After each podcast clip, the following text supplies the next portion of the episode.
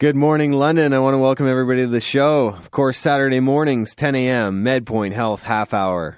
All things health, fitness, nutrition related. We're talking about it this morning, and we got a bunch of good topics here. So I hope you're ready for this. Sitting across from me, Wade Geddes.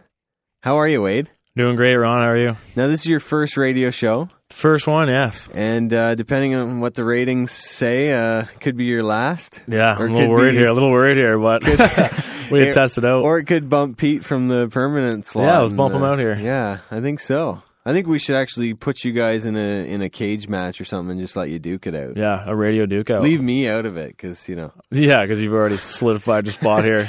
Yeah, I'm I'm already on the opening credits, so they got to give go. me this slot. Uh, Wade, of course, uh, you're training with us at, at MedPoint. Training, not in a sense that you're new, training in a sense that you kick our clients' butts.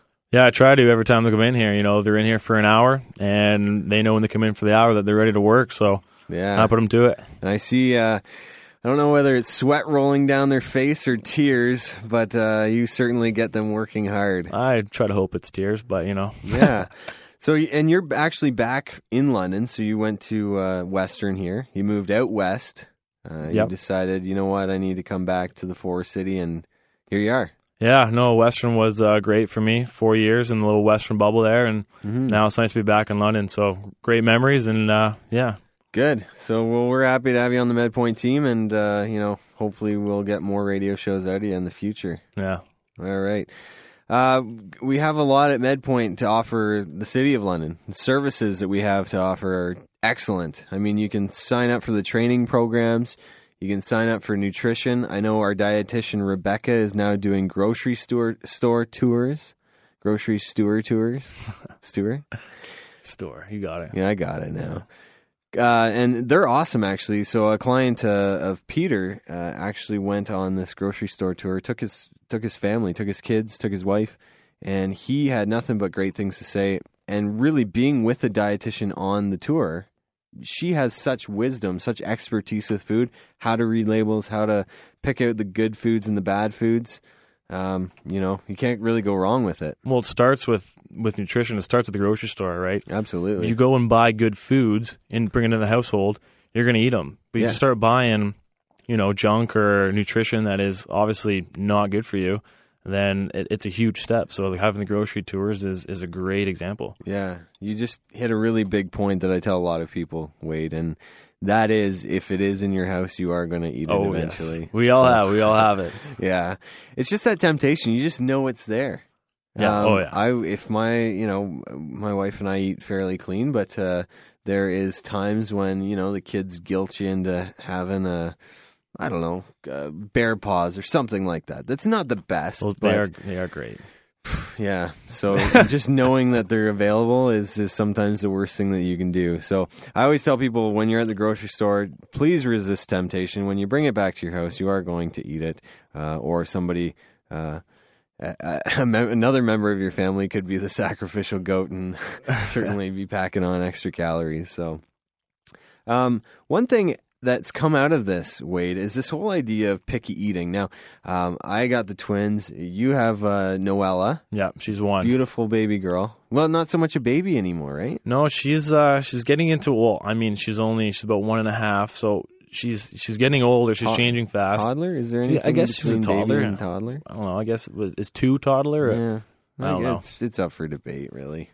Um, yeah. So picky eating. It starts at a young age, and, and this is something that uh, the Globe and Mail had an article on, and I wanted to kind of review this. Was do we grow out of picky eating? Is uh, the habits that we develop as from childhood uh, kind of cemented, rooted inside of us, and we just kind of carry them throughout our life, um, or do we you know, do we grow out of it? Do we explore more foods?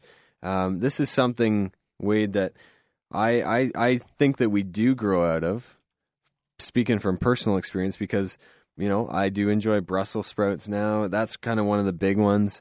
Um, a, a lot of different vegetables and varieties of vegetables, but uh, I can understand where people might get this idea from, in a sense that you know maybe a smell aversion, a tasted version from childhood is now uh, affecting your your n- nutrition going forward. Yeah, do you have anything that you don't like or that you uh, Um, can think of being force fed as a child that you just can't stomach now? I think it was uh, like beets. I was Beets? never really into into beets, and actually, um, I just recently. I don't know if it's a holiday thing, but uh, I tried some beets, and it actually wasn't that bad. But I think going back to the the nutrition is like you have to be conscious about it.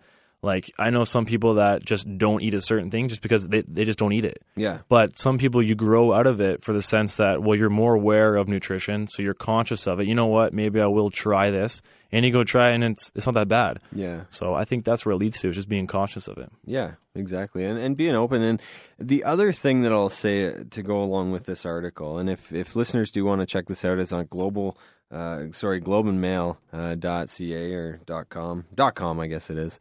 Um, you can check it out. But the one thing that I will tell the listeners to kind of get around this, if you do have a food that you dislike, try cooking it in different ways. Do you know what I mean? There can be a lot of different things, a lot of different ways to prepare uh, foods like eggs and stuff. like- Take eggs for example: Love it. hard boiled, over easy, over hard, you know, uh, scrambled, anything like that. Uh, and if you add some salsa to it or something like that, sometimes it can it can change the flavor a little bit or, or change the taste of it. So, of course, cooking with spices and stuff like that. Mhm. Spices are quite often free foods because they don't carry any calories.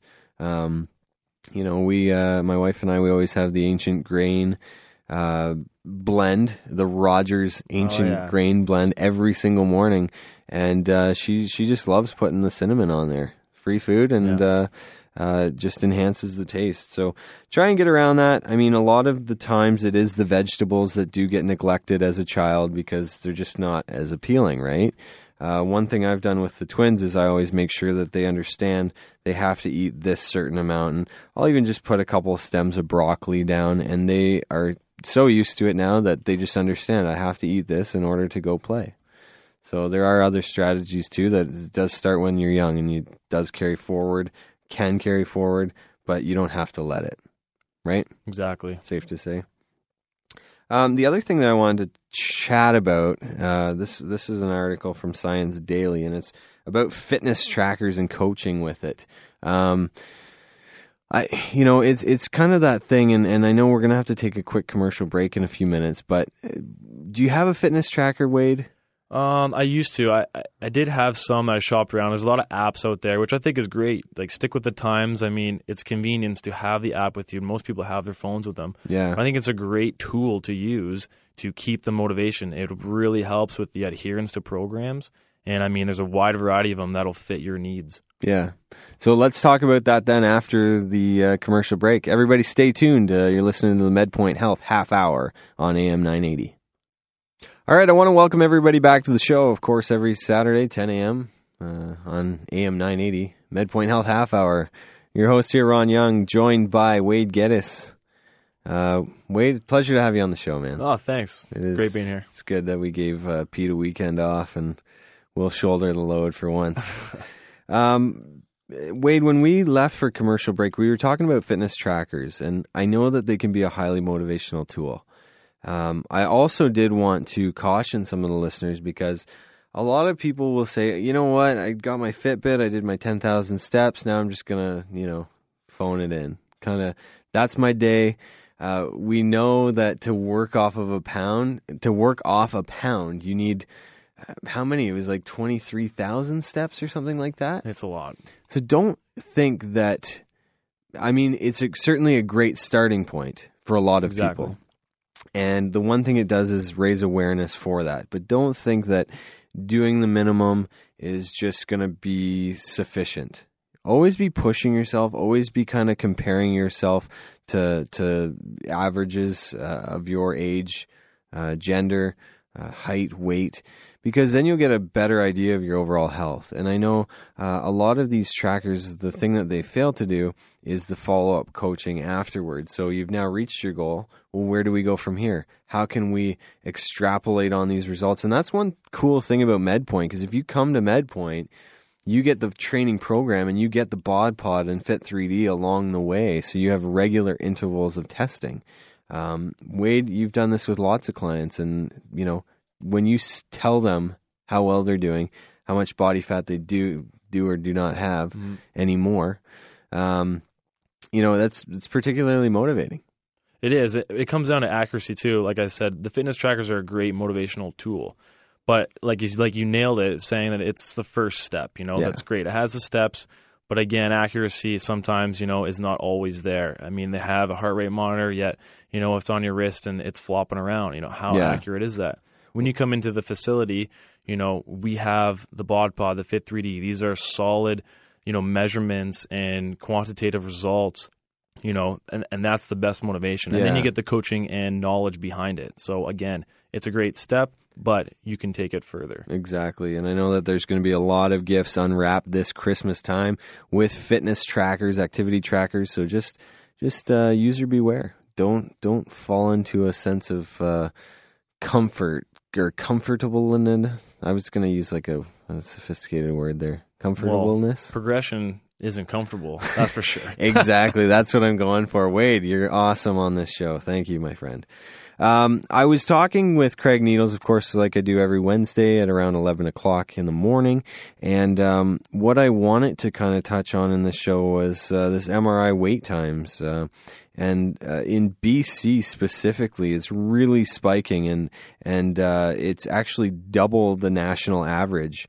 Um, out in out in BC, which is troubling for a lot of Canadians, right? Like Oh, for sure. Uh, one thing that we really pride ourselves at MedPoint is is trying to figure out which you know which clinics have the best availability for certain imaging and stuff like that, so that if somebody um, is is waiting um, a long time, they can get in and get seen quick quickly.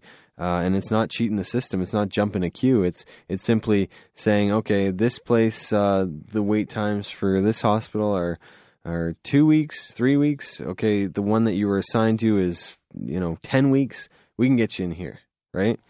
Uh, that's a service that we offer um, for you know for our membership clients and stuff like that as well.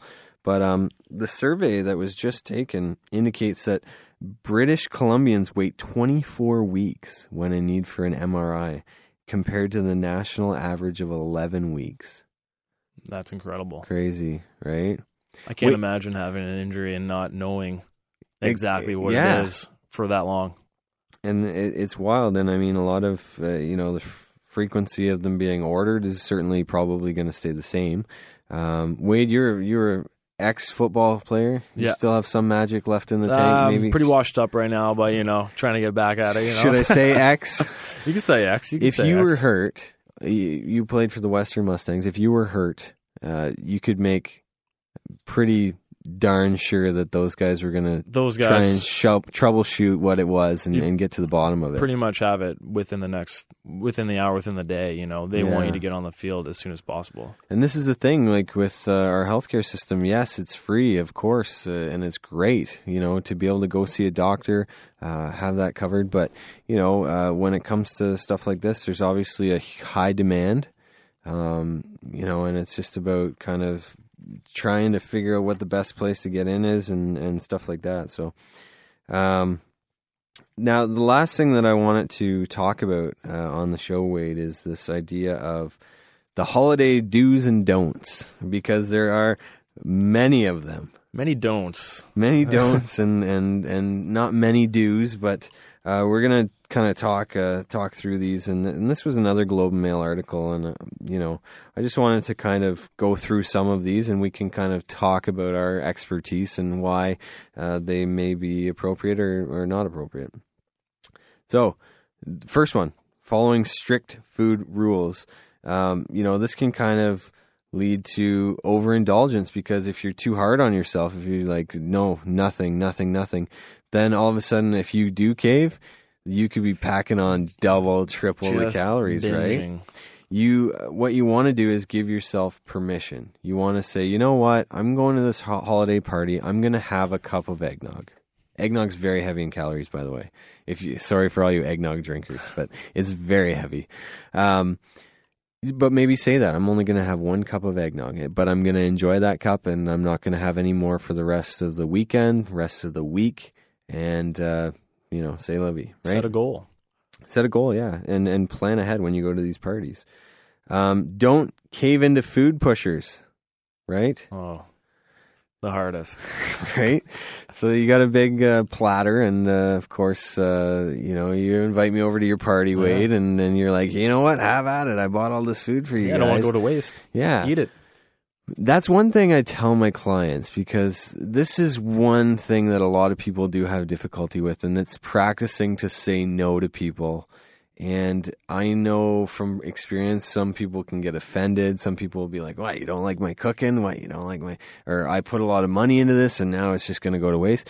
Well, what you need to do is just kind of frame frame it in a in a way where you you know dismiss it, but in a very pleasant way, and and you hopefully have them understand where you're coming from.